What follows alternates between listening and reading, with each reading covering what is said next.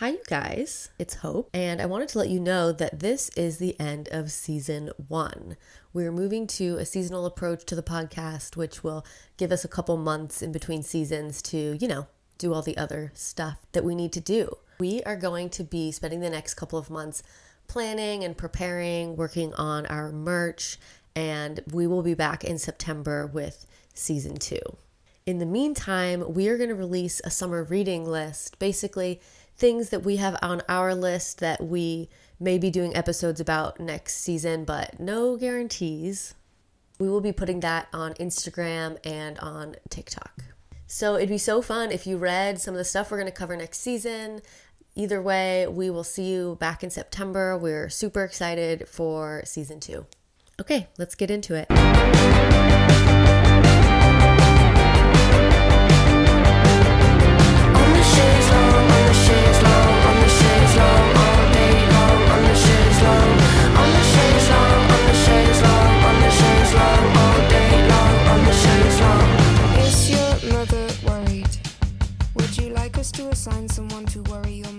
Okay, welcome to Fashism Podcast. Yeah, my name's Jackie, I'm Hope. and we gossip about. We're we're kind of rebranding soon, so I shouldn't jump to it. But we're gossiping about art history today. We like to talk about subcultural aesthetics and the meaning of like what we wear and stuff like that. So, um, yeah, if you're into it, give it five stars. What's trending with you, Hope? Trending with me is growing pains. I'm like, ugh, been doing so much emotional work, like being in my feelings and using that to like explore things and just like grow as a person. I've been doing therapy for the last couple weeks. I don't like really going to therapy. I'm just like, ugh.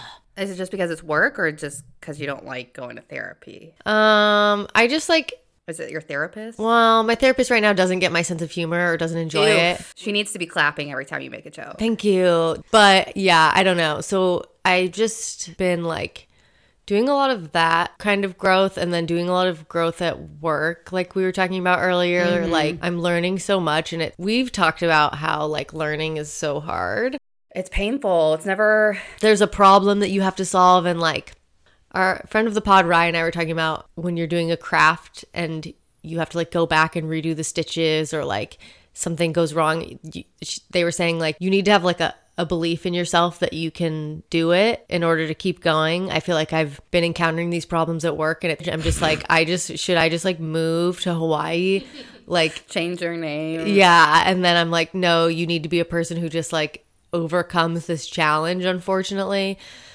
So there's that. And then I've been working out. So I'm literally just like very sore. So I'm growing, but growing ain't easy. You got. You're growing your muscles and your brain. Yeah. And my like emotional capacity. That's a lot. You should congratulate yourself every night because if I do one of those things, I'm like, wow, I'm amazing. And yeah. And then I just get mad at everyone else for not doing it. You know, I'm like, Why isn't everybody doing that? By the way, that's a very Virgo trait. what?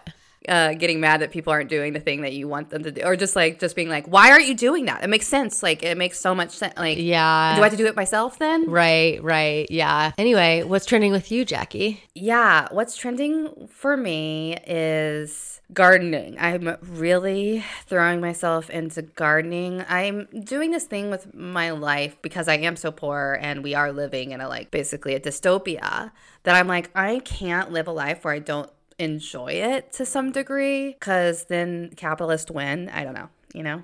So I'm like, I, I don't clean during the weekday unless I want to because I just like, I'm not doing anything during the week while I'm working that I, I'm already doing work. I'm not going to do anything else that I don't like doing. It's kind of a rule of thumb for me and why I'm probably still single and probably will forever will be because I'm like, sorry, I don't want to do that. I'm not going to, especially during the weekday. It's just not going to happen. The thing being dating that you don't want to do? Or just like doing the dishes. If someone asks me to do the dishes, I'd be like, sorry, it's a weekday. I can't do Uh-huh. it. Yeah, catch me on Sa- Saturday morning, not a minute before. Yeah, or I'll just like you know I'll leave environments that I'm not feeling during the weekday. If I, just like very particular about how I spend my time during the week because I want to be doing exactly what I want to be doing when I have the hours to do them. And I've been really getting excited about gardening. It's so dorky, and I was also like, you know, I feel in my anti-capitalist self, and I was just like. I gotta start propagating more shit. I was like, I should not buy a damn thing. I, I bought a lot anyways because I just can't help myself. I like literally to feel anything, I do go to the plant store and just like buy shit. But th- there's other times where I'm like, no, I can just grow everything myself because it's what you're supposed to do. But if you want instant gratification, you're gonna have to pay for that. Yeah. I bought a grapevine. Super excited about. It's gonna right over my You're like, rails. Yeah, I'm super stoked about that one. I want to come see your garden. Yeah, it's coming along. It still hasn't popped the way I need it to. By next time, next summer, it's gonna be so full because you know it takes a while for things to like. I have one part of it that's kind of like full, like filled out from a couple years of working on it. And then I haven't had the money to buy soil. Sad, pathetic. And compost to fill like the other half. So I've been like slowly doing that. Nice, nice. We're on a monthly soil plan. really, truly. I also, this week, y'all, I also went around my neighborhood and basically foraged a bunch of roses in people's yards. Um, not with any like the actual flower on them, but the stem, and I propagated them all. Yes. So we're gonna see. I was just like, hey, yeah, fuck you, rich people. I'm gonna get the same plant that you probably paid forty dollars for. So hopefully that works. Um, I watched like eight YouTube videos about it, and think I got it figured out. Oh my god, I'm so excited. I just I just want us to be in like flowy prairie dresses and just be in the, in your flowers. Me too. Maybe not the flowy uh, prairie dress part, but What do you want to be wearing?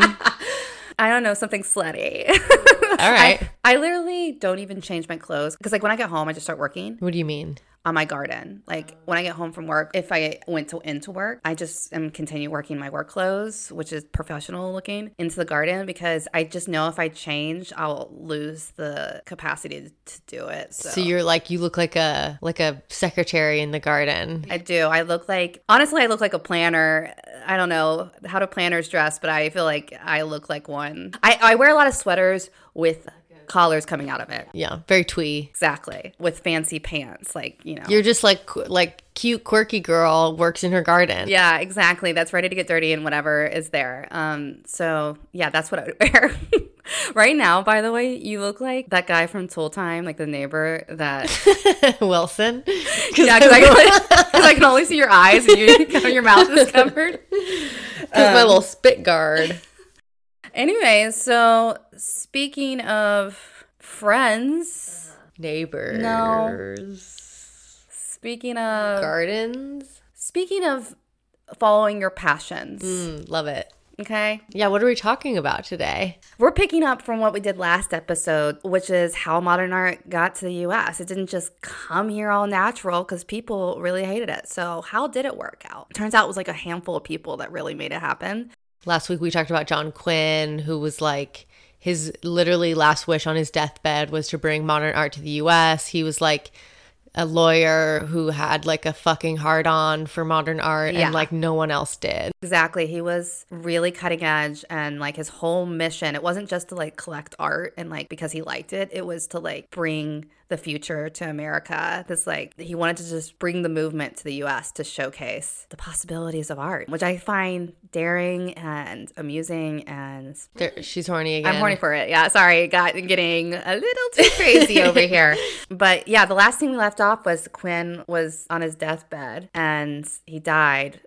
but that's what you do on your deathbed. Yeah, not only one thing to do once you're once you're there. And he didn't really set up a plan. I mean, he set up a plan, but like one of the things that he said before he was like really dead, a couple weeks before he died, he was just like, if my painting, something happens to me, which I, he had a real hard time talking about his inevitable death. I guess a lot of people do in the US, but I just kind of, I don't know, let's get over it.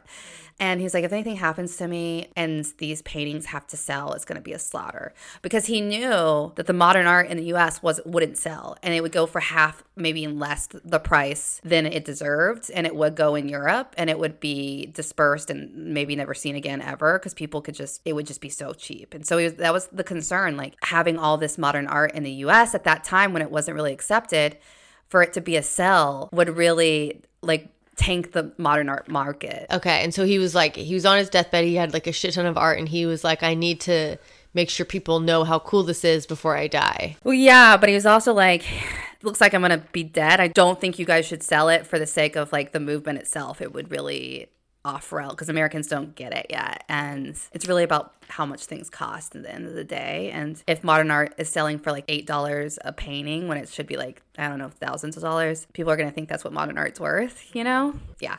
I don't know how markets work, okay? Obviously, there's some math involved, and especially art stuff. I'm like, whatever. But he was just freaking out about that. I mean, not freaking out, but he was just kind of like, that's what I anticipate happening if it were to happen. And Quinn died. No one knew what to do with his collection, is what we left off. And it's 1926. So let's like zoom a little forward.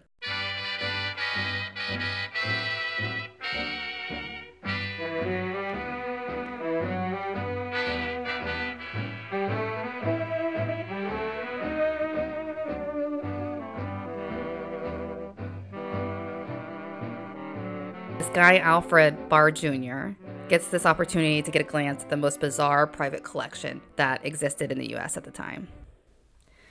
Um, a little bit about. Did I say Alex? Alfred. Okay, good. Because I had a, I, you know how I do that thing where I say the name? It's like I sure do. it's like a constant theme in my life and i think it's coming up more because the podcast is like documenting it and i'm also have to saying a bunch of these names and i'm realizing how often i say it like but anyways alfred barr a little bit about him he became basically this aspiring scholar of modern art in the us which at the time no one was doing and he was at princeton and harvard i don't really understand how he was doing both but he somehow was doing both or like at least known in the those two circles. And he gained traction for his brilliance and quiet radicalism. Okay. and he really was bored by school uh, at this point like toward his like senior year because they weren't teaching anything. He was like these classes aren't bringing in modern art. The curriculum isn't showing anything of the 20th century. We need to be doing that. This is lame. Like what are you guys scared of? Um, and even Harvard wasn't even covering any course, eh, like didn't have any course in the 20th century art and didn't even have post impressionist. Like post impressionists were just straight up ignored at Harvard. They didn't even talk about that. That was just not even brought up. So, And he was studying art, yeah, he was studying all that. He was just like, dude, there's a lot of, why aren't we covering? Like, so he's just like, this, there's which is so much crazy because it's like there isn't the internet. So how does he?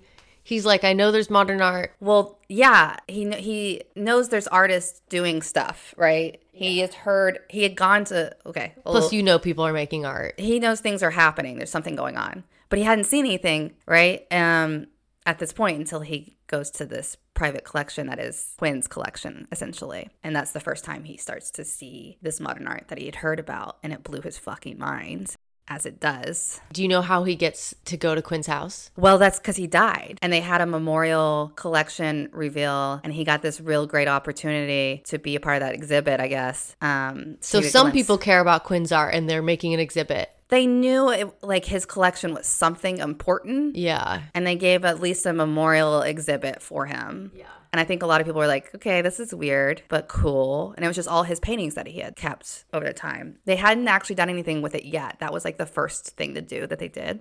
He saw he like saw this when he saw when he went into see Quinn's collection. He saw what Quinn was actually trying to achieve. I think a lot of people came in and was like, this is just kind of crazy. But he actually understood Quinn's mission. Like he was like, clearly he was trying to do more than just collect art. Like there was a mission to his like extravagant collection that he had. And he was like, this is obviously the best of the best too. He was like, clearly he picked out the best of the best. Cause like we said in the past episode, that was an intention when he, there was shift. Yeah. And he was like, clearly that's what's going on here. He just knew. So when he got to see what was John Quinn's collection, he was blown away, like I said. And John Quinn, back to him, he had left kind of a plan for his art. A possible contingency is what he called it. That several hundred paintings and sculptures could go to a public trust provided by his friend Davies, who was really close with and actually kind of like also was part of this modern art collecting and like followed him a lot of his journeys if Davies could raise like two hundred and fifty thousand dollars, I don't know the inflation rate now, but I'm guessing it would be a significant sum. Davies couldn't do it,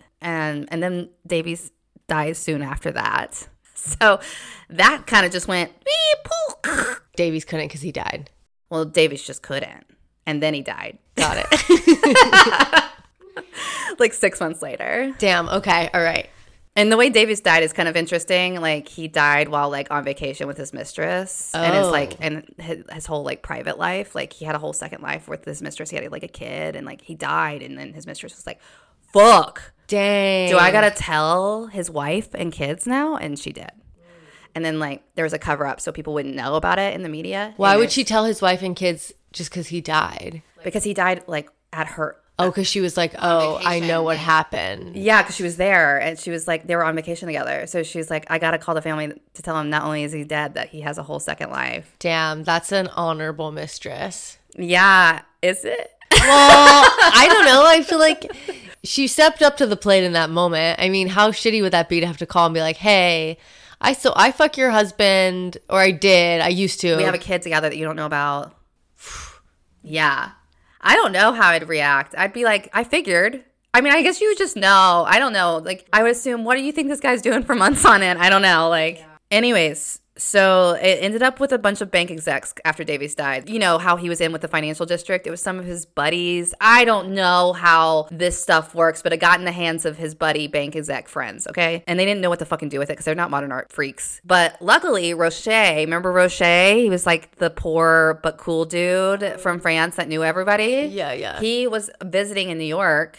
Luckily, not even to just say hi, but he was just like visiting in New York. And Quinn's, you know, ex, I get wouldn't ex, like not widower, but like you know, the girlfriend he had while he was dying and was by his side, called Foster. Remember how she fucked him? Anyways, Foster called Roche and was like, "Yo, this is really important." I don't know if they called him each other on the phone or they mailed each other. She got in contact with him. I don't know how they what they did in the olden days or how they did that. Um, but she knew he was in New York and somehow got a hold of him and was like, "Dude, you need to like save this collection. This you the, the modern art movement is on your shoulders now." Foster called Roche. Roche.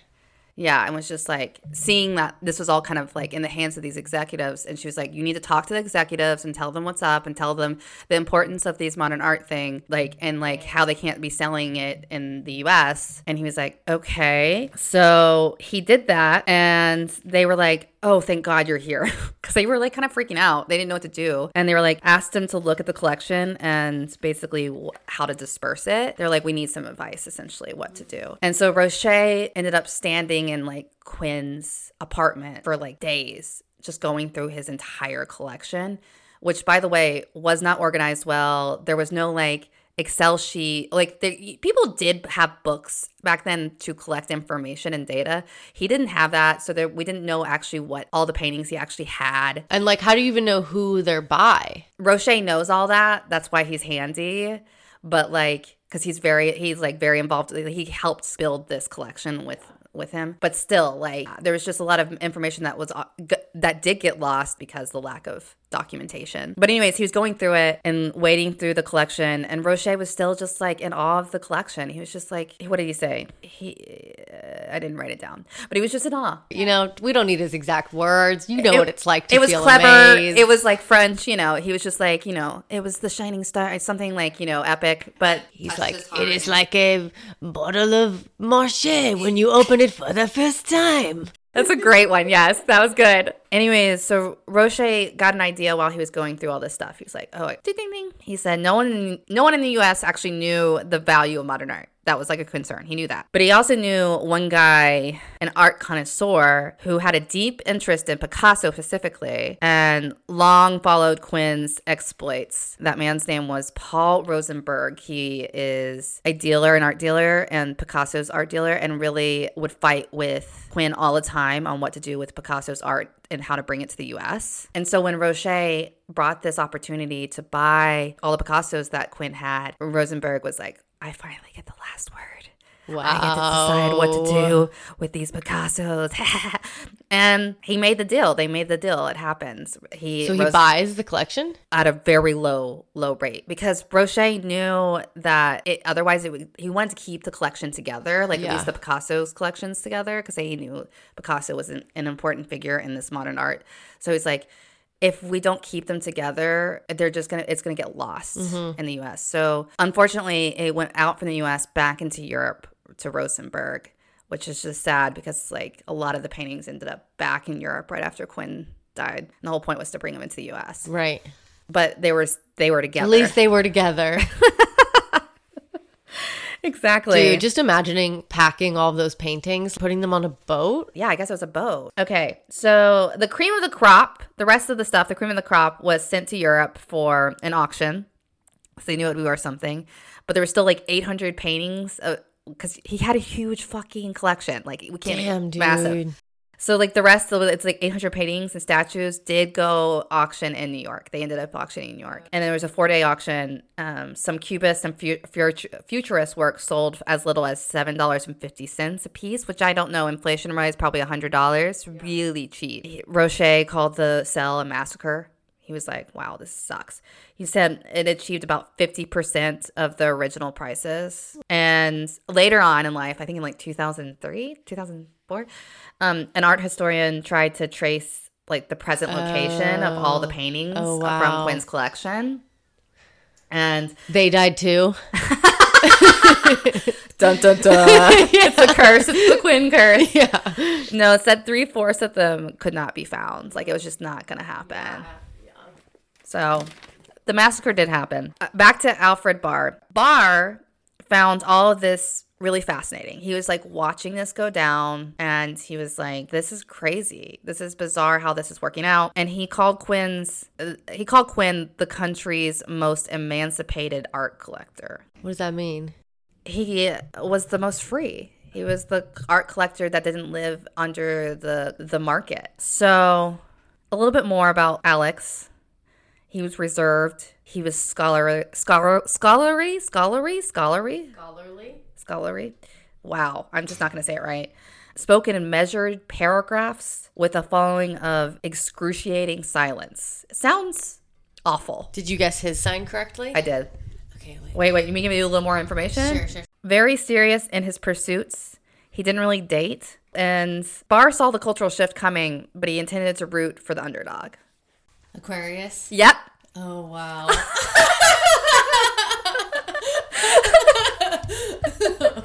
Damn, dude. They're so idiosyncratic. Yeah. They really want to not be part of mainstream so desperately. And that's all he like that's his whole thing. I was all it was gonna be that, or I was gonna guess cancer, but that's because my dad is a cancer, and he's like, and, and my brother, and they're both very very idiosyncratic. I wonder if they have any Aquarius in their, like their moon chart then. Maybe. because I mean, yeah. Okay, so he hadn't really experienced Europe at this at this time, um, but he knew about modern art. His sole experience in Europe was going on a shoestring with a friend to see all the classics. I'm like, oh, they're just like us. A shoestring. Sorry, a shoestring budget. Okay. He was he flew over on his shoestring Okay. like a magician that he was. they went on a trip to go see art together, but they were poor, so they were like They were backpacking. they took like the Spirit Airlines of ships. yeah. And they only went to see all the classics. They didn't go like it was like when he was younger, you know, and they probably had like a month to do it. I- literally was like, that's so relatable. you mean like us going to Palm Springs? yes, but also like in my 20s, I didn't go to Europe with a friend, but I knew a couple of my friends that did would go to Europe and then like would travel all of Europe. I did do some of that, but like not just a European back trip, you know, trip. I would usually go because school. But anyways, I just feel like that's a, a thing that people do. You know, Mr. Barr, uh, Alfred Barr, is besties with this guy named Jere Abbots, who started studying art history because Barr is like really sold it. He was just like, you got to get into this art history thing. And he's like, okay, I'll do that. Sure, bro. Uh, sure, bro. They became roommates and constant companions. wink, wink. I know exactly. You can't say they became roommates without being like saying, and history said they were roommates. Right, right. That's the thing. Yeah, like when you do feminist rereadings of things, you know, you're like, oh, these artifacts of these two guys holding hands are just like they're just like religious buddies. I remember that being like an archaeological study where like they went in and they were like, oh yeah, they were pretending these artifacts were just like super good friends, but they're clearly fucking gay. They're like fucking each other in the asshole of Yeah, the statue. And they're like, that's just what buddies do. yeah, exactly. Yeah. I mean, that's the thing about him and his best friend, as you'll see.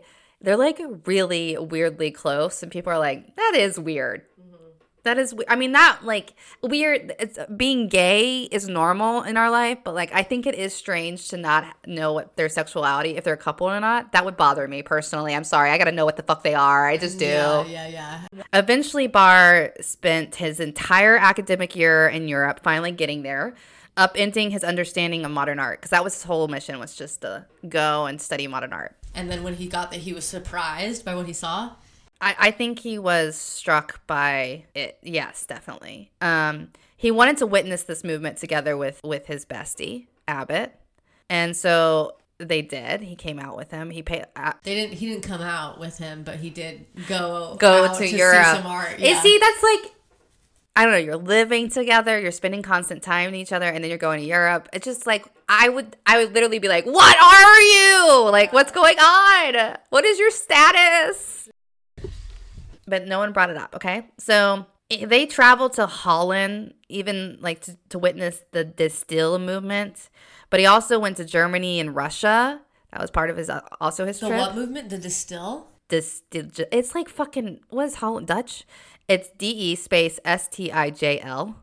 Okay, it's uh, is that an artist? It's an architectural movement. I'm pretty sure it's the flat roof movement. Correct me if I'm wrong, y'all. That started here. It started in Europe, by the way, by like people in Holland and Germany. It, the flat roof movement, aka our mid, what we identify as mid-century, and Frank Lloyd Wright saw that and was like, "I'm going to show them," and then he started to do it in the U.S. Now we think it's Frank Lloyd Wright's thing.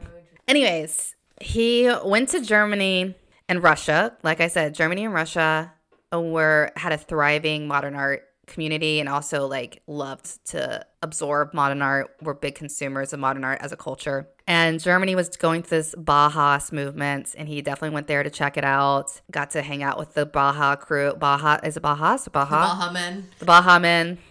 And then in Moscow, he got to go to this playwriter slash stage artist and this guy Meyerhold. I don't know, like you know how they set the stage up. That's what what are those people called? Uh, the set designer. Set designer. And he showed he had like a cubist stage set up. Which I'm like, what? I really wish I could see that Yeah. he saw that you know he went to visit like a bunch of museums of course he went to visit the museum of modern western painting number one in moscow which it. I love the numerical I know. museum system. I know. Just this is number one. There's number two over there, um, which held the largest collection of Picasso and Matisse at the time in the world.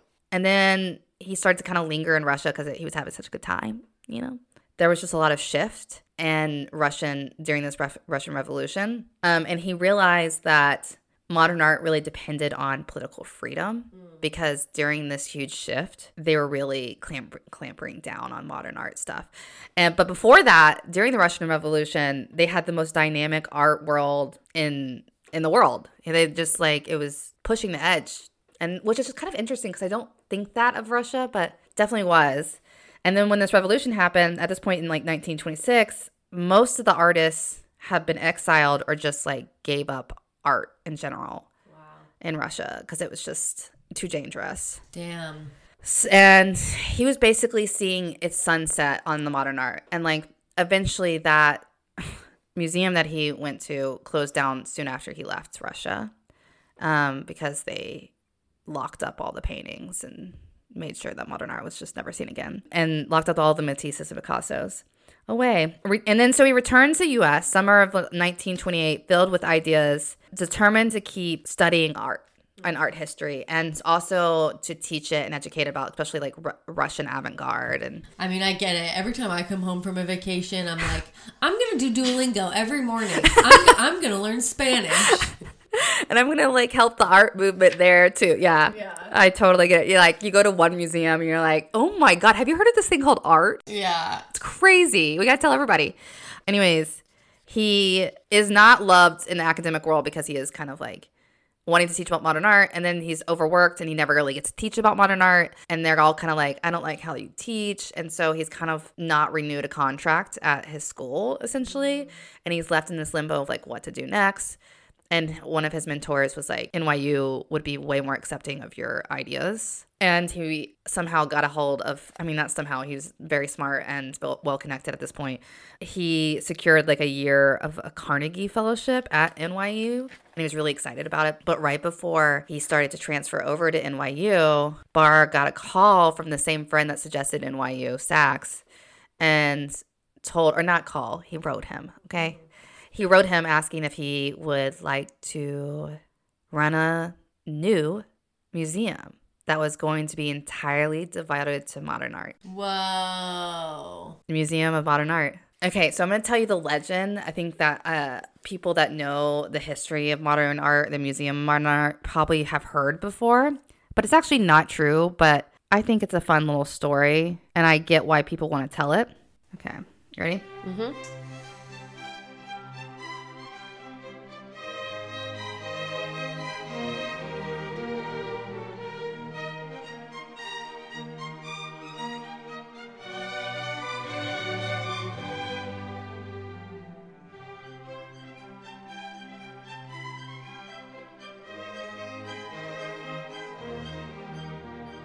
The serendipitous founding of the Museum of Modern Art has long had the quality of Stanley meets Livingstone legend. I don't know what that is, but this is the writer wrote that. In early 1929, with the stock market at a dizzying heights, two New York society women were wintering in North Africa and the Middle East, respectively. One day in southern Egypt, among the temples and pyramids, as one writer has it, or perhaps in the desert sands. She's just guessing. She's like, this is what I know in is, is in Egypt. Yeah, exactly. As another asserts, they ran into each other. Soon, the talk veered from the Nubian tribes to the Metropolitan Museum's persistent allergy to Van Gogh and Matisse. Something, they decided, had to be done. Then, in the first class room of the boat back from Europe, one of the two ran into a third friend of theirs, also a committed modernist, who quickly con- concurred it was time to start a new museum. By the time the three ladies reunited that spring in Manhattan, the project was well under the way, and within six months, the thing was done. Amid the ruins of the ancient world, a home for the newest art was born. And it goes on to say it's a very seductive tale, but not true there is three New York friends, um, Lily Bliss, Abby Aldrich Rockefeller, and Mary Sullivan were indeed the driving forces behind one of the most adventurous museum startups, basically in our generation. God, it'd be so much fun to start a museum with you, and especially a museum that had never been done. I would be so stoked. Oh my god, amazing. Yeah, so Bliss was actually friends with Quinn, and she even had a Picasso and a Cezanne. Cezanne's. She had like a small, very small collection. She wasn't particularly like a radical or anything. What's it with Mary? Her her last name is Bliss. I'm calling her Bliss, but her first name is Lily. Lily. Yeah, did you say that? Lily Bliss. No, I said Mary. Very cute name. It is a really cute name. And then Sullivan is in her late 40s and is a pioneering art teacher of art history at Pratt and had married Quinn's classmate, but also was following Quinn's art patronage very closely the whole time. The, a lot of the, the upper class women were very intrigued with modern art because we're more open and more welcoming to that kind of stuff, you guys. Bliss was in her 60s with no heirs, and when she saw John Quinn's collection dissipate the way it did, she was probably like, What's going to happen to mine? Because I don't have any kids either, and I don't know what I'm going to do. So I think that also has something to do with this initiative. And then they had their wealthy and social girly, eh, Abby Aldrich Rockefeller.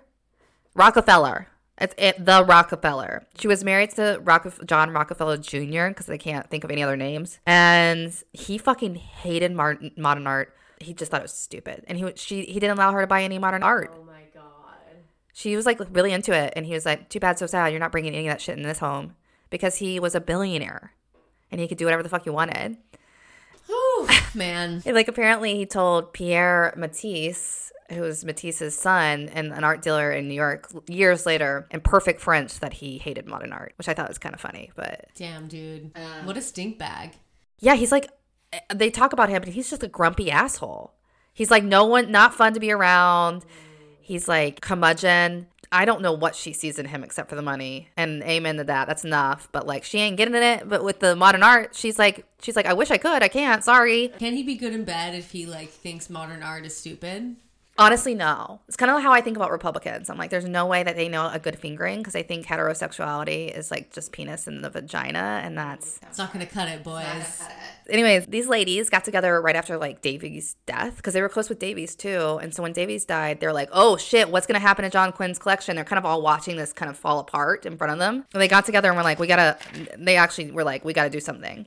And they agreed. They were like, we gotta, I guess, create a modern art museum. And everybody was like, The only way. yeah, I guess so. Yeah. So they began this really fucking daunting task and they reached out to, because they're well connected. They're not like poor, you know, and they're like part of the art world and part of the wealthy world.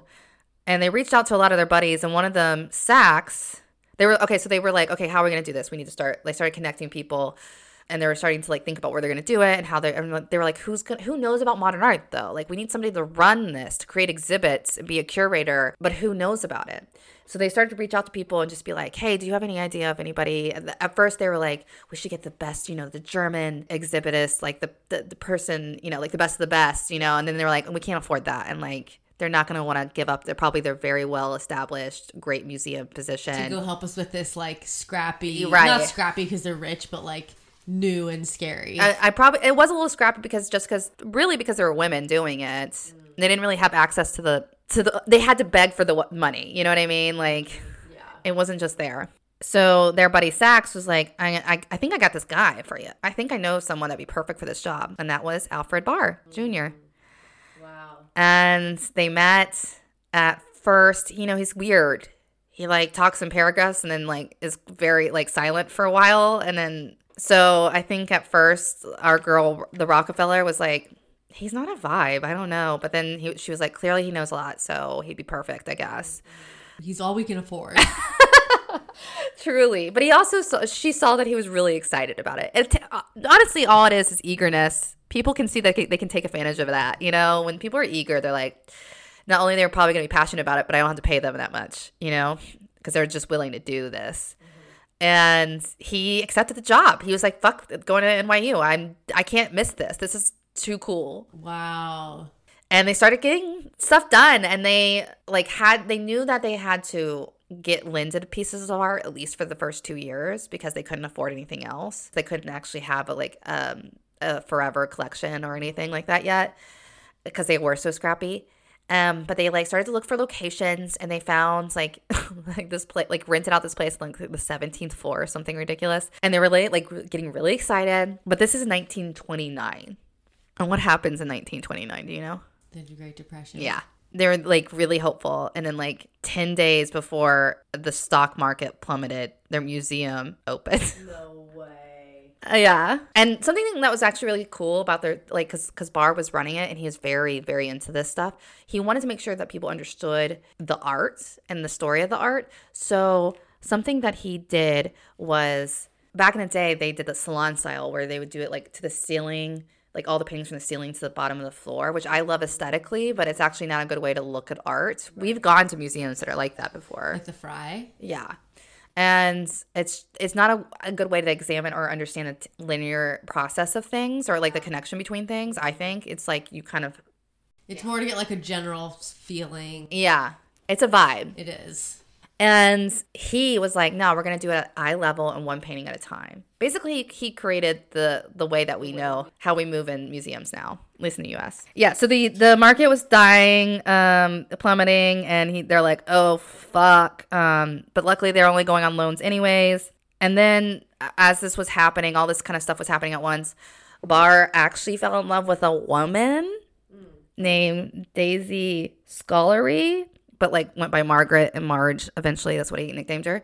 Um, she's an Italian woman, a little spicy, but she was like a really acc- acclaimed like art historian. Had studied at Smith, I believe, um, and she even got a job offer to be the art director at Smith's Museum, Art Museum. And then she would have been the first woman to ever be an art director of a museum.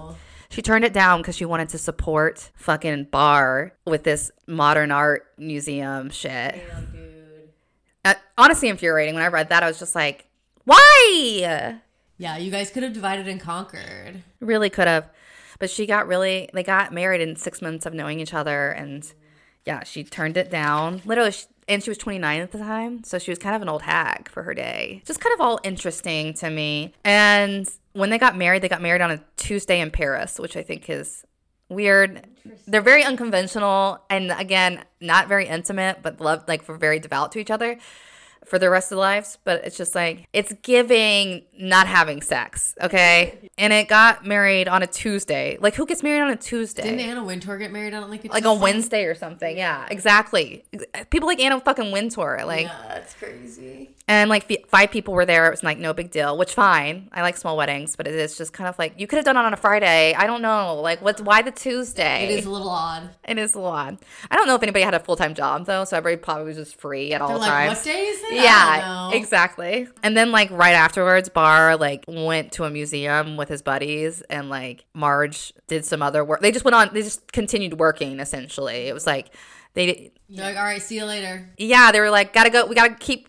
M- Museum of Modern Art was like the number one goal. It was like Barr's passion, but like there was no room for having a rendezvous even on your wedding day. You know, there was just none of that. They didn't ever have sex for the first time. Can you believe it? They. I'm on just the- kidding. Oh, I was like, wait a second. Um, they were probably boning before they had got married. I wonder if they were like cool like that, or if they even boned. Because I honestly don't know if Alfred Barr is actually straight. Like the more I read about him, I'm still like, what was was like she a devoted hag, you know, and she was her beard. He was, a, Yeah. you know, because like I don't know. Anyways, after he was offered this position, he also like was like, okay, I got a great guy that could be my deputy director. And before he had married Daisy, he was actually living with his deputy director, which is Uh, am I supposed to know this name already? yeah, The one hit the friend that he went to Europe. Abbott. Oh, right, Abbott. They were Okay. living together, which is weird because he was director and his best friend was deputy director, and they were living together. That's just that is weird. Like again, Yeah, weird. He's your deputy. Yeah, exactly. And eventually, some drama happens. Basically, Barr really wants to get Picasso, Picasso pieces at this museum, and they make a whole mission of it. Since they're getting married in Paris, they go like go. They try to go see Picasso. Picasso's like, yeah, that sounds like a great idea. During this time, though, Matisse was also having an exhibit in Europe, and it was doing really fucking well. And Alfred went back. Alfred and Marge went back to the U.S., being like, "We got Picasso to agree to with this. We're gonna, it's gonna go through."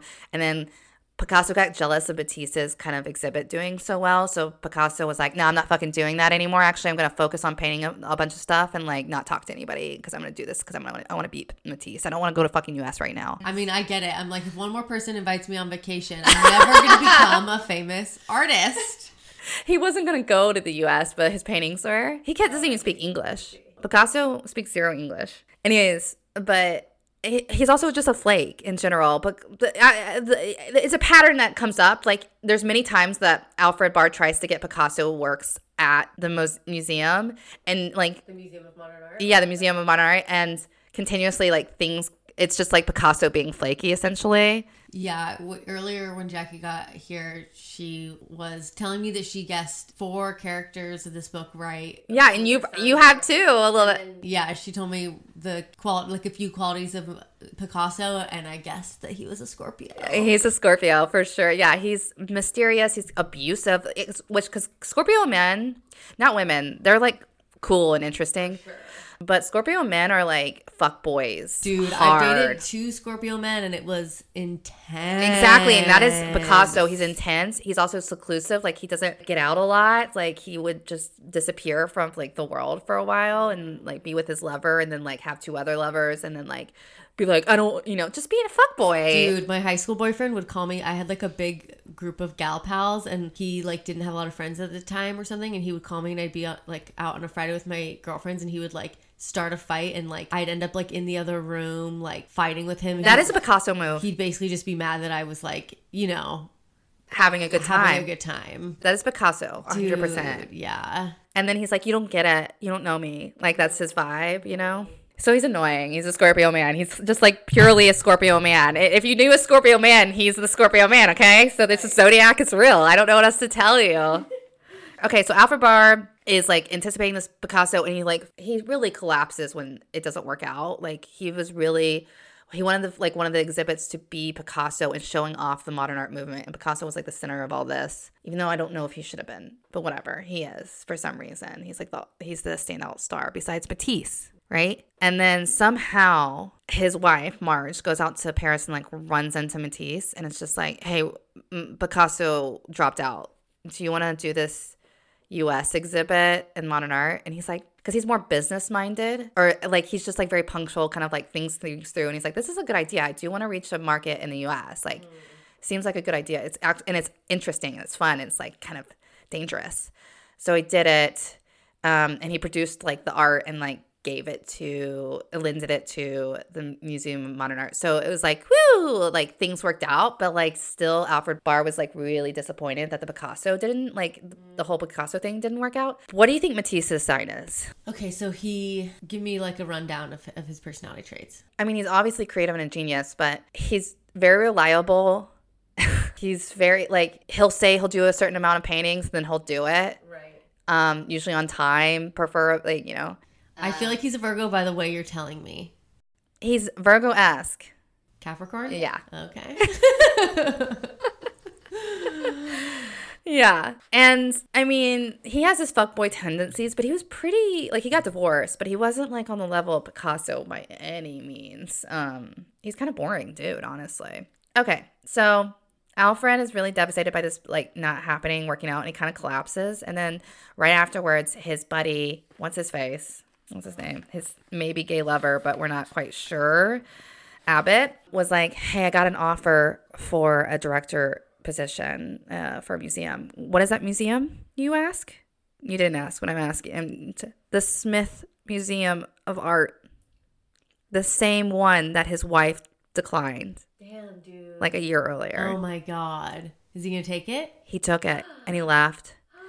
And Alfred is destroyed because they're probably dating, at least emotionally. Oh my god. Forget Alfred, the wife. I know, right? I would have been like, "Ah, excuse you. I don't know. I would have been mad at myself. I don't know who else to be mad about. Yeah. So there goes his friend. I mean, like his friend was like, I got to do this. And I, I think from reading the book, I think he was honestly annoyed with Alfred Barr being married. He didn't like being the third person. And he, like, he was his best friend for a long time. And then, like, suddenly there's this new person. And I think he was like, if I can choose not to be the third person, I'm going to do that. Interesting. But it's just crazy that he got the same position that his wife got got offered. I don't know.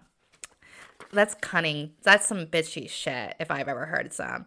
He it, basically Alfred is near a, a breakdown. Essentially, he's just like too hard on himself. He's like, "Nah, my Picasso's my best friend's gone, and he's just like he like literally is on the verge of just he looks like shit. Everybody's like, dude, you look like shit. Okay, like people are writing about it, being like, I saw Alfred and he is not looking good. Oh my god. Not giving modern art a good image. So the doctors were like, he went to some doctors and they're like, you need a year of rest. And so he was like, I guess, okay. So he talked to the ladies and he was like, I need to take off this year. I can't do the museum for a year. I think it's going to be good for us. And he's like, but how are you going to pay me?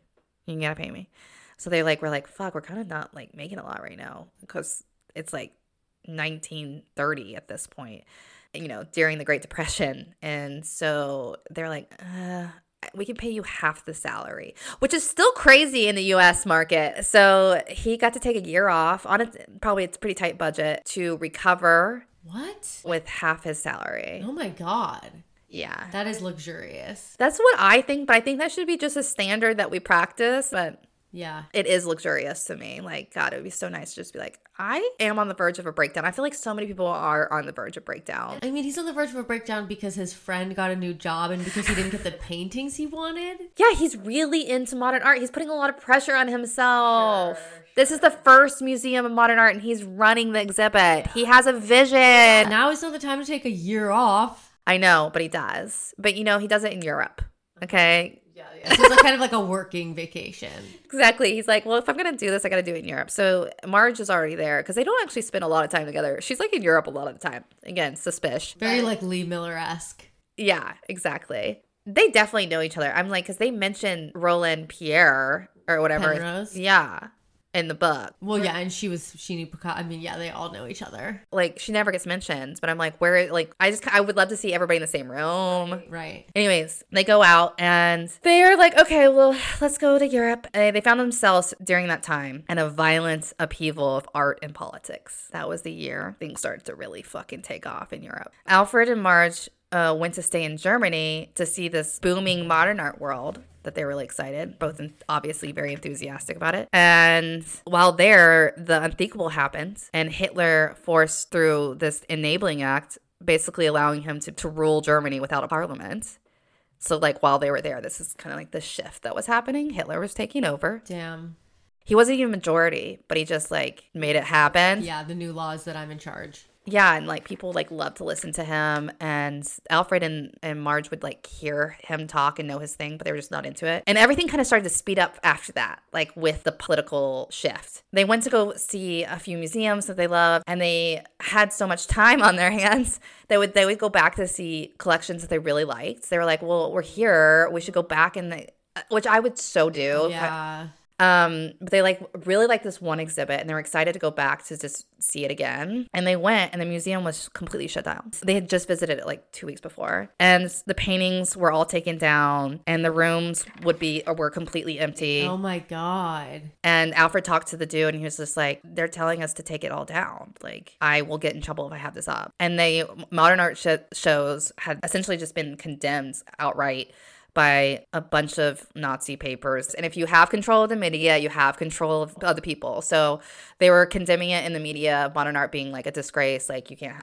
And they even said the phrase, like, one politician was like, we got to keep. Germany art, like Germany, but the phrasing was bring German art back to Germany. What is the what is the Trump phrase? Like make Germany German again. make German German art again. Okay.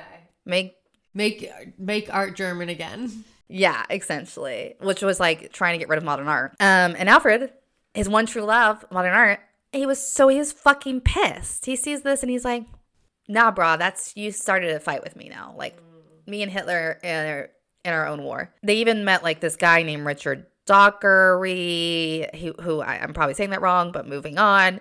Young architect doing very interesting stuff, you know, as they do.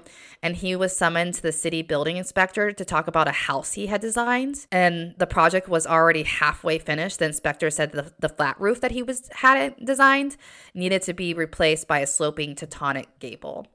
So they were trying to make sure that culturally it wasn't shifting in any capacity Wow. the flat roof was a characteristic of this new architecture and they were like nah this is shutting it down barb we're, we're witnessing an all-out attack on modern art essentially oh make art in germany german again i wrote it down Oh my god, that was a real. That was like their real slogan. yeah Oh my god. Alfred and Marja Marge would stay to see the first Jewish persecution, the first yellow buttons, the first department stores closed down. I feel like those don't shouldn't be on the same list. What do you Fair, but I think it all kind of happened in that like trajectory. And yeah, for real. And she there's a letter that she wrote and she said we became ferociously anti-fascist at that moment. Yeah, once they shut down the Nordstroms, it was like, yeah, they were like, I've had enough. No, it was really the modern art. But Alfred began drafting a series of articles about Nazi cultural programs um, because he thought Americans really needed to, to be warned about like what the fuck was going on. Not good for his health. You know, he's like trying to recover and the war starting. and you're supposed to be relaxing. I know. He got literally in the worst like place to be. Seeing how modern art was disappearing in front of his eyes, he sent an urgent and internal moment. Mo, I never can say this word. Mo, memorandum. Memora- oh yeah, I don't know how to say that word. Memorandum. Memorandum. Memora- Yeah. Memora- me- memorandum. Too many M's. Yeah, I think you're right. Whatever Hope just said. For the trustees of the MoMA, he was like saying like we have not actually fulfilled our like number one thing that we actually promised ourselves we do, like our, our fundamental purpose, which was to form a representative collection of modern paintings. And they hadn't really done that yet. Um, They hadn't like built the collection. They had only gotten lints. And so he was trying this was his way of trying to save modern art in Europe because he saw it just being dwindling away and being like stocked up or like burned or whatever. And he was like, "Oh, but this is an opportunity, and we need to do it now because it's disappearing." coming crashing down. Yeah.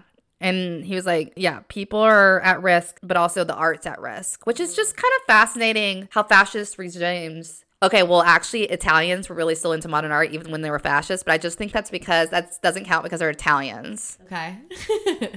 But most fascist regi- regimes are like very conservative, and and also I don't think it's a coincidence that Hitler was a painter and he hated modern art. wow, I didn't know he was a painter. You didn't know that?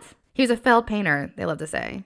He did classical drawings and like did copies as they do, um, and didn't make it as an artist.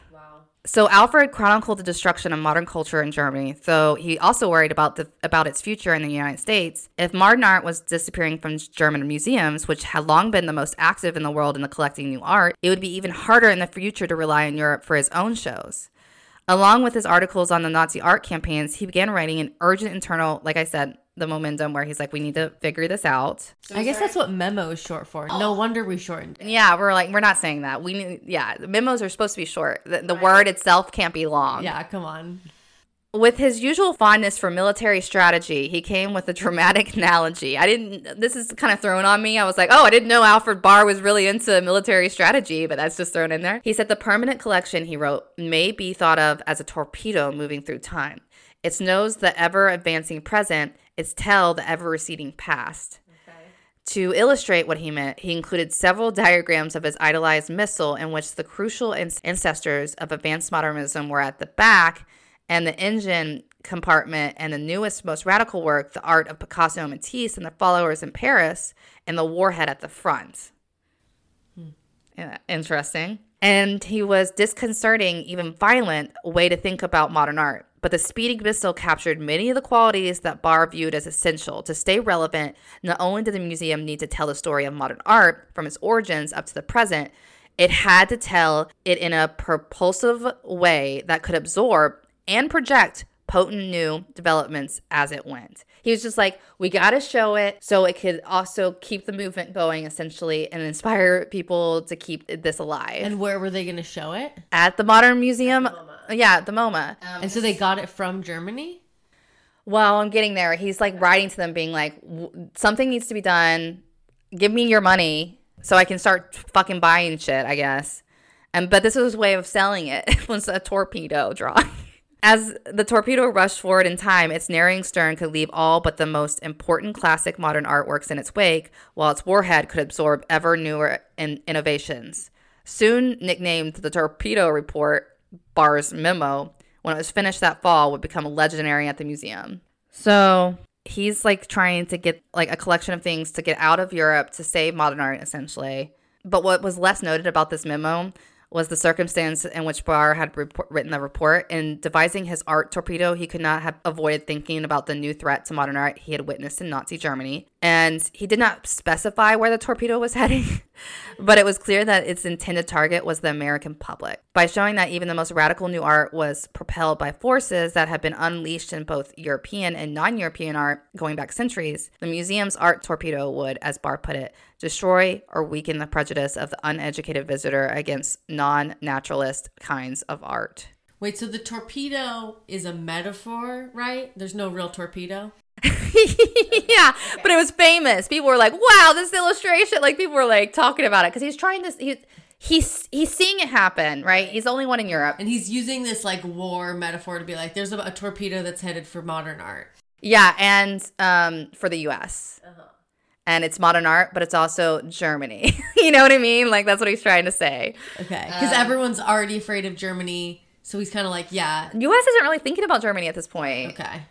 They're like, whatever, Hitler, this is over there. Like mm-hmm. Frank Franklin D. Roosevelt had just like gotten elected, I th- or like started what's it called, the New Deal and stuff. Like people were just recovering from the financial crisis. They didn't really World War II wasn't in there, wasn't there. But he was like seeing it, and he was like, "This is an urgent thing," so he used the t- torpedo metaphor.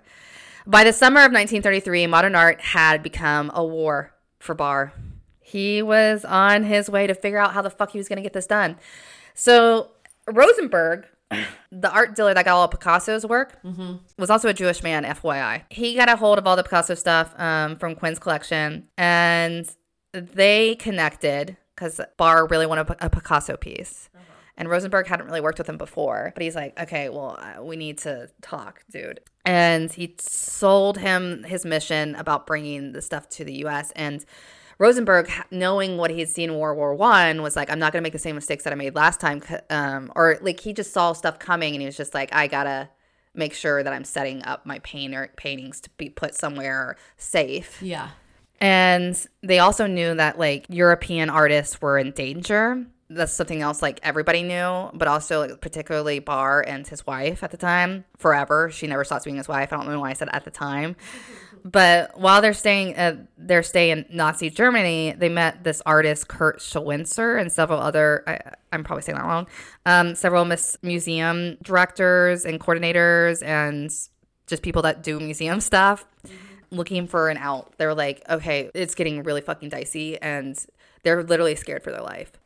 so Barr's kind of stressed out about that too. Yeah, yeah, hard times. And I don't know, he takes it upon his responsibility to be like, I guess I'm the guy that's going to save everybody's ass here. Except he's not the only person that does that, but he definitely ends up saving a bunch like sa- like helping people come into the US, particularly some artists and architects. And he also like does this deal and he gets a lot of paintings that contribute to the Modern Museum of Art during this time purely to save this art. So he had 6 weeks at this point the museum was going to open a show called Cubanism and Abstract Art with nearly 400 objects in every medium. The exhibit would be the largest of Barr's career. And it was also his most intellectually challenging one. Since the museum's founding, he had engaged with like single artists and a lot of countries and regions of specific kinds of work, like mural paintings or architecture or industrial design. He loved that Baja, the Bauhaus. But he had never tried to present the main plot lines of 20th century modern art itself. This is so fascinating to me. And the successive schools and movements and the underlying forces that shaped them. And, uh, and he wanted to create a visual. I sent it to you last night. And so, and no museum had actually ever really attempted to make these connections of modern art and the history of modern art. And he was like, well, this is going to be a big cartography feat. A big cartography feat. Yeah, because he's creating a, a visual map Right. of the history with a timeline. Mm-hmm. So it's cartography. I'm like, damn, he's been having exhibits and they've never talked about the history of modern art. No, I think his collections have been just kind of like here here's some cool things. Like there's a lot of storylines that you can pull from, right? Like you can say like this is Matisse's era of this time period because he was influenced because of this thing, you know. You can do certain you can decide what your your narrative is for any exhibit, right? This one he was like I'm going to I'm facing the challenge of not only Europe being on fucking fire, I feel like I have to do this justice to showcase like and really educate people on modern art in general and why modern art's important to us now. Mm. So he creates this timeline, a visual timeline that we will post on Instagram maybe that really showcases how all these movements are connected. Mm-hmm. Because there's various movements of modern art. There's Fauvism, there's Futurism, there's Cubism, there's Surrealism. There's I just a like bunch. we're also like really used to seeing graphics like that, you know? Right. And like they, I'm sure, were like way less likely then. Well, this is like the time where things are still first, you know? So I'm sure in Europe they were like, oh, we already know because we are the creators of art on an international level, or at least people think they are. So they didn't have to explain the history of arts to their people visiting their museums. Maybe, I don't know. But in the US, it was definitely, there was a need to explain why modern art was an, an important aspect of art. So he took it upon himself to showcase that. Damn, that's a tall order. Yeah. And It's like every time I try to explain to people why fashion is important, and I just end up getting frustrated. Yeah, you need to start drawing like he did a, a map, a visual map, just explaining and just being like, I can't just look. Yeah. For Barr, it was also a project that had acquired special urgency. One result of failure to do his Picasso show back in the day. Remember how it didn't work out? And it hadn't worked out twice at this point. Like he tried to hook up with Rosenberg for uh, the Picasso stuff, and that didn't work out, whatever. And then again, um, I mean, later on, it won't work out, as you'll see, but whatever. He's upset about it. He's still bummed that he didn't get this Picasso works. Yeah, dude. Wow. And the museum had never really engaged with the birth and development of Cubist art because they haven't gotten a Picasso. But this was an exhibit about Cubism. And despite that, he regarded it as a central importance to the course of 20th century painting, like Picasso works. The museum had also neglected Russian constructivism, Italian futurist, and French surrealist, among other movements. For most Americans, Juan Gris's newsprint collages and Casimir Ravloch's floating white squares were no more approachable in 1935 than they had been in 1929. So, despite the influence of Cubist ideas on American painters, even knowledgeable critics regarded Cubism as a discarded aberration that had little bearing on art of recent years. And this was his effort to awaken the public. And he created this wildly ambitious show, Cubism and Abstract Art, and it would present the Cubist movement not as an aberration, but as an evolving force at the center of one of two main currents in the modern art. The second, to follow in the fall of 1937, would be devoted to the other opposing current, Surrealism, Dada, and what Barr liked to call fantastic art. Taken together, the shows would offer a clear, sequential narrative, a demystifying cause and effect relationship to explain the course of advanced art and why it mattered. Wow. And so in the Cubism one, is Picasso in it? No. So there's other cubists. Yeah. I mean, he got like some important cubists, um, and it did explain stuff. But yeah, he's. I think he's doing it kind of out of spite the fact that he can't get Picasso to the U.S. It's just not happening for him. All because Quinn's fucking collection got dispersed and like sold to Rosenberg. And one last thing, he knew that the shows would be controversial and the material was going to be difficult. And since they would be writing a history where none had ex- existed, he also knew that both shows would depend on the work of one artist in particular, Picasso. Mm. Like I said. What he didn't anticipate was that he would face an entirely new obstacle to getting access to Picasso's work, one that had nothing to do with an art market at all. Picasso was going through a divorce. Oh, he's like, no one talked to me.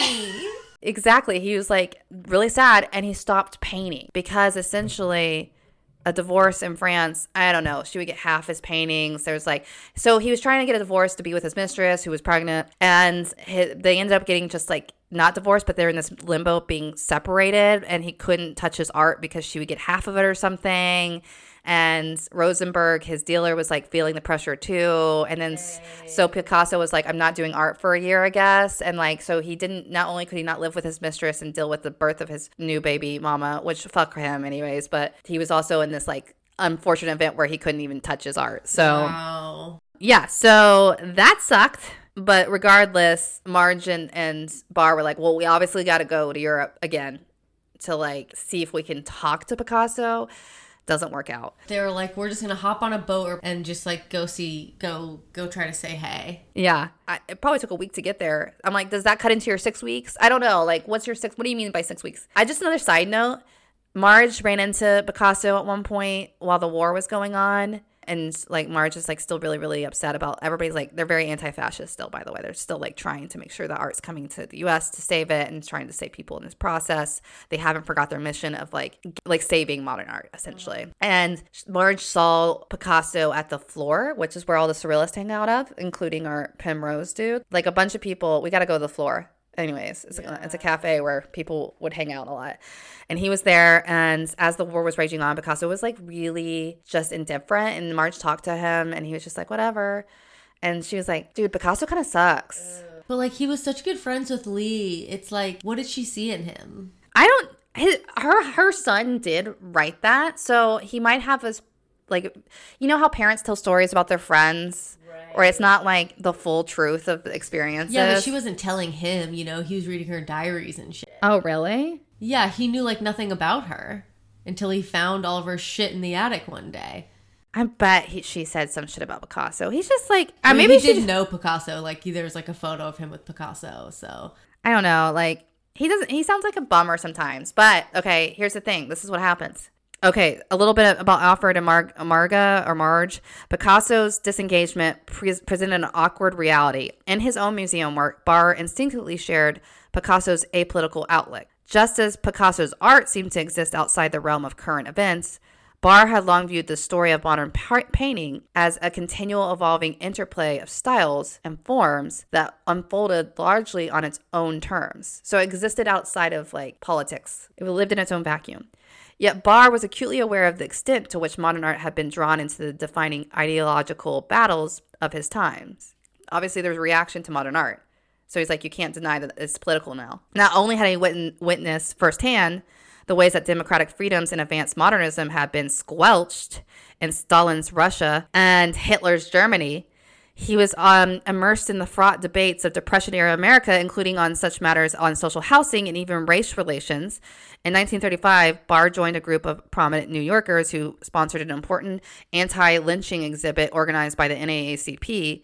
And two years later, while traveling with Marga in the Jim Crow South, he insisted on sitting in the non white section of the bus. I'm not going to give you too much props for that. that's the thing. I, I was thinking about this the other day because I think sometimes people think about the social advancements we've made as like linear and they're like, people are not racist today and they used to be racist. They're like, and but it's like there have been people on the like better side of history. Yeah. You know what I mean? There's been allies like you're, Exactly. you're not a good woke person just because you were born today. Like Yeah. He was really understanding of the importance of modern art being like anti-fascist just purely because it was its own thing. Yeah. So he was a little disappointed in Picasso. He was just like, dude, what's your deal? Anyways, suddenly, though, there was an attack on a city of Guervicia. I'm not doing that fucking city's name ju- What- justice. where is it? Spain. That left Picasso furious. He was really upset. A bunch of people died. Only left like two homes. I think he was familiar with the town. He finally picked up his sketching pad and finally started to draw. Wow. And he drew like something woke up in him when this happened. it's like when he made like Guernica or something. Was yes. okay. You said it right. Wow. The emotional dam that protected him from the war finally had broke, essentially. Mm, he's like, oh, I do hate war. no. And then he started painting and drawing with a ferociousness that people were like, whoa, dude, are you.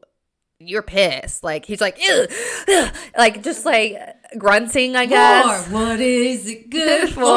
yeah, he's like, nothing. he's playing that in the background. He's like, I know this is 20 years in the future, but it's it's my vibe. it's my vibe. Um, and during that time, he started painting. What was the painting that you just called it? Guernica. Yes. That was a big deal. Um, he was like, I'm going to get in trouble for this, but I don't give a fuck. I'm going to paint this painting. Hell yeah. And he did 10 days of nonstop sketching. And he drew his first full design on the canvas. By the way, all the surrealists and all his friends were really fucking anti fascist and were part of the war, just so like people have some idea. And that's when they started mentioning Roland Penrose and talking about his activism ish, whatever you want to call it, and like how it was bizarre that Picasso was just so whatever about things because his group of friends were very involved. Anyways, and then after 10 days of nonstop sketching, he drew his first full design on the canvas. Nonstop. He didn't sleep, you think? Probably took like naps. I don't. They said nonstop. This just seems interesting. Well, you know, they're writing a book. They've got Yeah. to make it sound very exciting. Yeah, you're right. And then in subsequent phases, the central motifs of an immense, dark, claustrophobic tableau began to emerge, restricted to the same unrelenting gray, black, and white colors of the newspaper photo- photographs that had inspired him. In the end, it didn't matter what bombed a city looked like, the human violence ran deeper. The military caste, as Picasso would soon put it in a rare public statement, had sunk Spain in an ocean of pain and death. To convey the horror, he needed the full range of his art Goya, Athenian tragedy, medieval Catalan art, bullfighting, crucifixion iconograph, cubist collage, surrealist biomorphism, and the endless transposed Minotaur series. I didn't I haven't seen this piece of art. I need to now. I really do. Guernica? Yeah. I remember learning about it in school. Really? Yeah, like in Spanish class. That's so cool because okay, this ends up being Barr's mission to bring this fucking piece to the US. interesting. He's like, okay, finally Picasso's cool. He's like, This what is- do Americans love? War. this is going to be their entryway. He just thought it was really awesome that there was a painting that represented the emotional pain of war because he was being political and he was like finally there's this modern art that's also speaking on politics at that time. It's like it's a re- it's not it's not outside it's not a vacuum it's a reaction to what's going on. And I mean, and modern art was already, but it's like people didn't know how to read it. right it wasn't a clear reaction to violence it was just a reaction to art within the art world Right. But I mean, like Dadaism was a reaction to war too. You know what I mean? They are react. It's like it was that art was also political. well yeah for sure for sure i think he but people didn't. It's like they didn't see it because s- it wasn't a literal depiction of war. Yeah, exactly.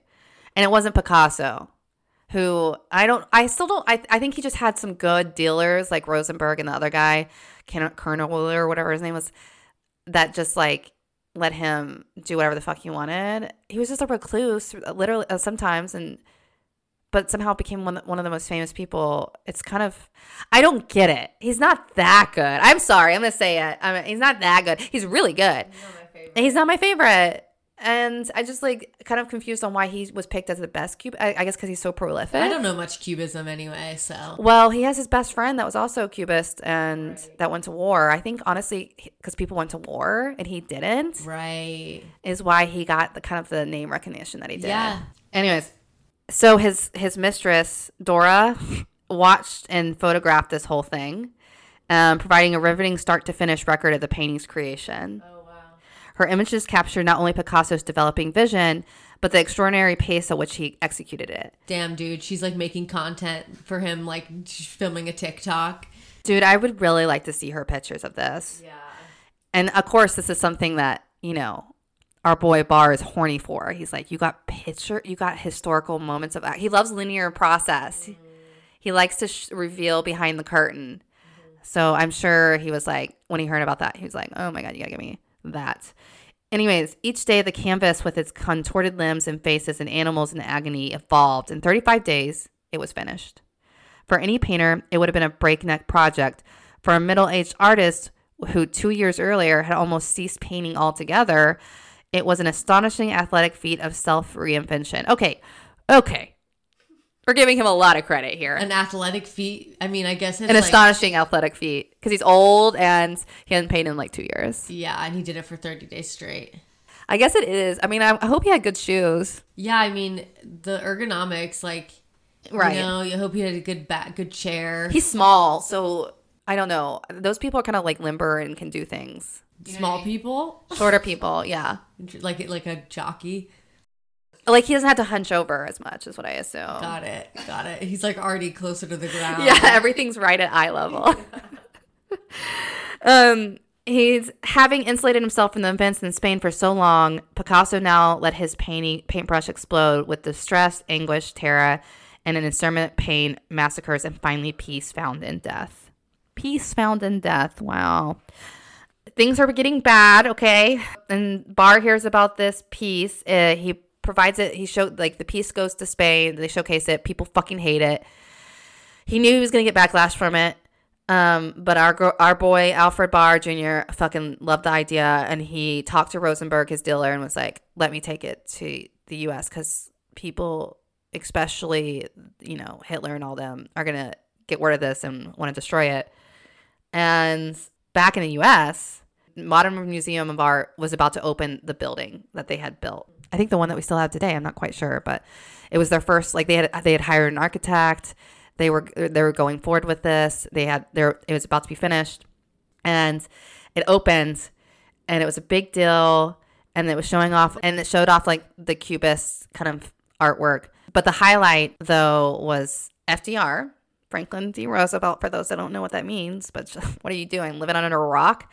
Um, gave his like 15 minute radio speech endorsing the Museum of Modern Art. Wow. And and he's not like a, a modern art dude, but you know, Eleanor Roosevelt was a big museum fan and I think she was like, There's this cool museum, so you please mention it. wow. And the speech, you know, was significant because I think I mean, I know I'm reading this book, FDR was clearly stating like the state of modern art in Europe as like kind of a uh, showcasing that he would support people bringing in modern art from Europe, but also like hope artists come to the U.S. Like they're showing that they're opening their doors, and America essentially could be a refuge for this new arts of the 20th century. Dang. So I mean, I want to read that speech. Yeah, it's 15 minutes. Yeah, we could probably listen to it. I he gave a lot of those. They're called like fireside chats or something. Okay, on September 11th, 1939, 10 days after the Nazi invaded Poland, 8 days after France and Britain had entered the war, 4 days after French divisions began their land offense in the Saarland, 3 days after Hitler annexed a large part of Polish territory into the Third Reich, Two days after the British War Cabinet announced that it expected the war to last three years or more, Barr finally cabled um, this guy saying 70 European lo- loans here, including Picasso's, Rosenberg's gal- calories, 30 more possibly unattainable, and he added, carrying no war insurance. This is while he's in um, Europe. And this isn't everything that the Modern Museum of Art had wanted, but the improbable and despite the outbreak of war, the core components of the show, the the main shipment of works from Picasso and Rosenberg were in place and in New York. So after all this, they essentially went back to, again to Europe to get this. gr- What is what is the name of it? Guernica.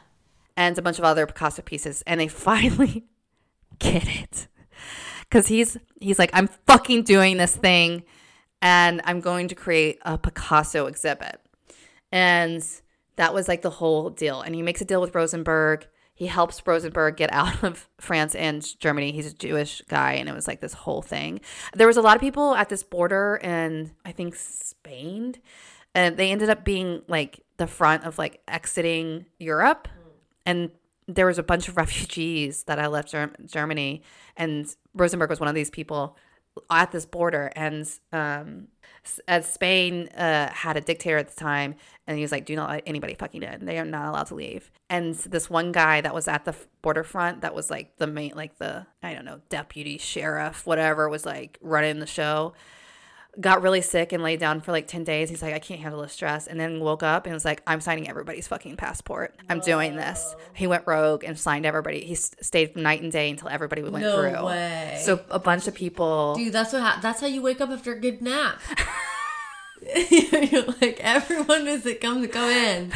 and Rosenberg was part of that, but he like, got lucky and like this got rogue guy and they got to the like they got to leave and get on a boat before news had hit like all the way to the edge of of Spain or whatever because I mean like the news was traveling that this guy went rogue and like not to trust people's passports if it had his name on it but they were the last kind of group before it hit that information which also that is how you do shit you we need people to go rogue more often Yeah, you can't wait till the institutions like sign off on what you're what you want to do.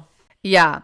Essentially, our boy collects all this modern art and is like, I, I got to get back over. And he was still fighting this battle of getting all this art.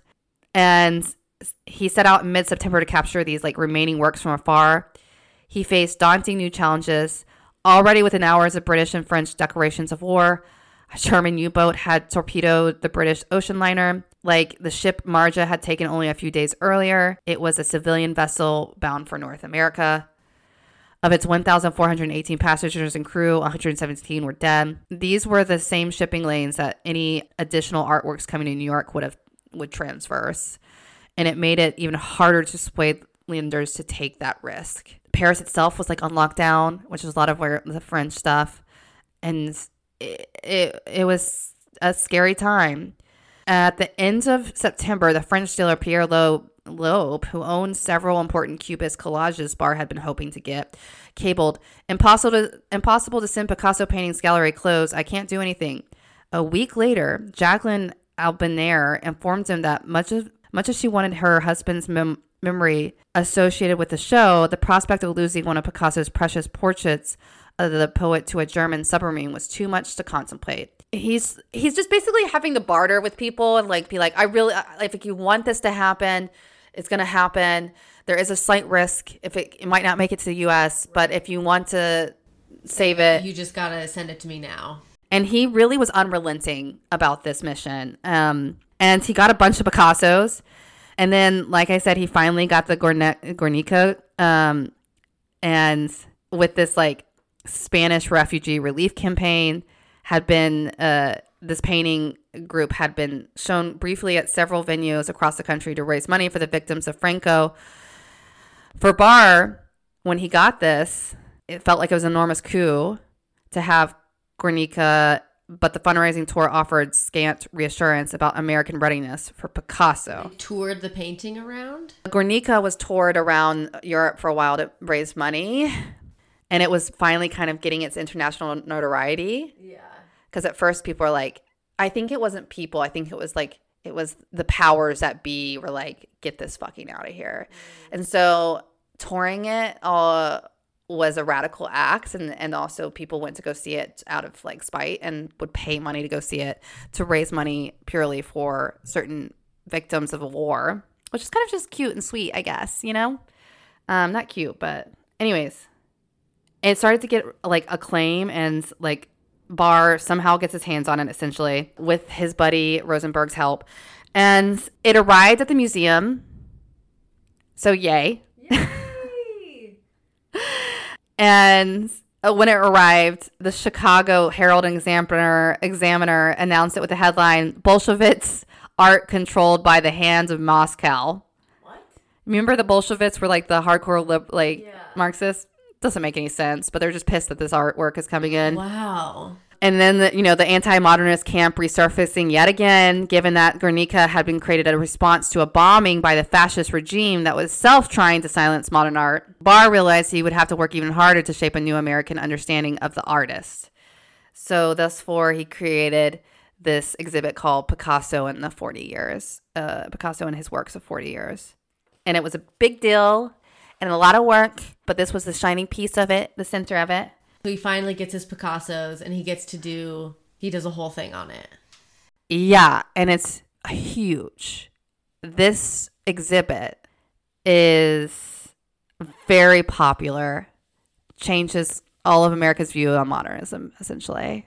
And as a result, the most important show of his four decade career was being assembled, Picasso, was completely unreachable. Cause so Barr was like, dude, you wanna like talk about this? Yeah. Do you want me to hang it like this or like this? Yeah. And of course, Picasso disappeared again and just, he didn't get in touch with them. So he was like, cool, I guess I'm going to go on with the show without you. Um, Picasso 40 Years of His Art opened at the Museum of Modern Art on a cool Tuesday evening in mid November. The previous day, one French and four British ships were sunk by Germany. The New York Times reported that the bulk of the German army is the West ready to take the initiative. In Manhattan, though, events in Europe seem far away. When we tune off the war broadcast, um, a contributor of Harper Bazaar wrote, we tune on in on Alex Templeton, the blind pianist, with his malicious musical takeoff. Fefe's Monte Carlo is open again. Then there's a new matinee with the two crack Latin bands, Voodoo Gyrations and Drum Porter Porters. Blah blah blah blah. Things are happening in New York. Mm-hmm. And yet, for the some 7,000 guests who attended the show's opening night, Whoa. the shadow of the world conflict hung over much of what they experienced, starting with the museum itself.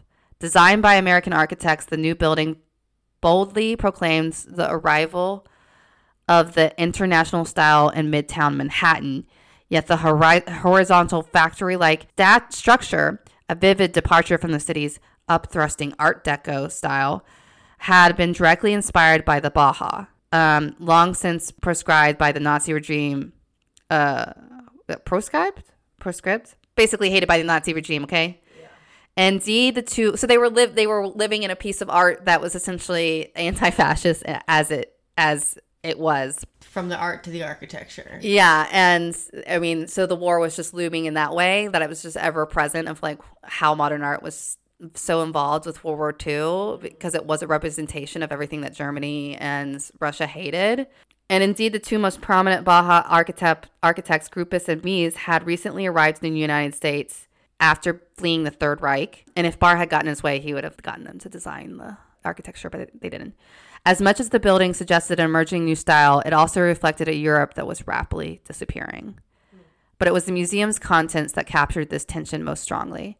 After passing through the building's signature revolving doors, the guests were greeted by three rooms of some of the most astonishing paintings created since the century began.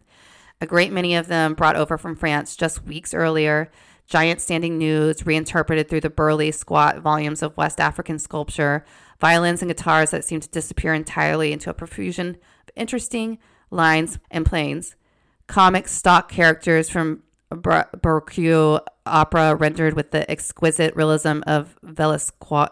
Velasquez? Uh, Velasquez. Okay, names. Okay, French. Um, Velas. It's like Spanish. Bella. Velasquez. I don't know. Look them up. I know. Try to figure it out. or the mind-bending geometries of the three-dimensional jigsaw puzzle. Copulent bathers transposed into a fog of curves and eyes and breasts and shrieking, contoured shapes of animals, women, and children, filling a huge wall with primal expressions of terror. Here was modern art at its most concentrated and clamorous, rescued in the nick of time from impending doom. Yeah. Wow. So that's how he got uh, all that modern art, and it was a huge hit, and and it changed the altar of how we look at modern art. Literally, that exhibit in itself ended up traveling all over the U.S. People clamored to see it. People would go like it was just like a, a huge. What a shift. I know. People were becoming more and more open to it. And I think just purely because it was being saved from Europe. Right. They're like, we love that this is It's anti it's like uh, some, Germany. Yeah, anti Germany. We like that FDR was like, this is a cool museum. Yeah. I'm going to read this quote by one of the people that talks about it.